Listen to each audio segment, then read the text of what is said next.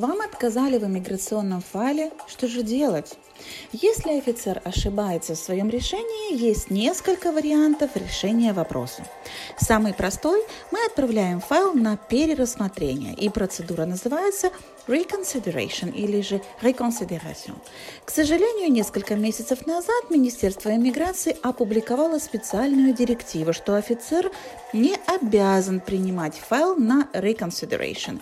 Это решение зависит только от него, хочет, не хочет. Вот следующие файлы, которые можно протестовать в апелляционном трибунале. Это тоже может делать юрист, либо же иммиграционный консультант. Если вам отказали в спонсорстве супруга, так как посчитали, что брак заключен с целью получения иммиграционного статуса в Канаде. Вам выдали предписание покинуть Канаду, так как вас поймали на фальсификации документов или посчитали, что вы преднамеренно утаили какую-либо часть. Вам выдали предписание покинуть Канаду, так как вы потеряли свой статус ПМЖ, то есть пробыли на территории Канады меньше, чем два года из последних пяти.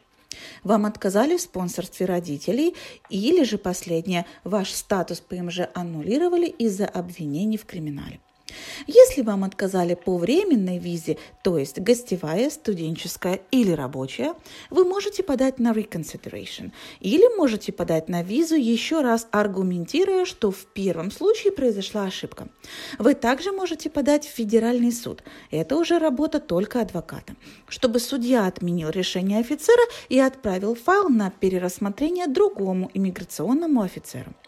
Когда речь идет о временных визах, мой совет подать заново, так как судебные издержки дороги и в случае положительного решения файл идет на рассмотрение другому офицеру. Это означает огромную трату времени. Сначала ждете федеральный суд, а потом рассмотрение файла другим офицерам. Если же вам отказали в ПМЖ, да еще и вынесли, например, бан на 5 лет, вам нужно срочно отправить заявку на опротестование решения Федеральный суд. Имейте в виду, время на подачу заявки в Федеральный суд очень ограничено.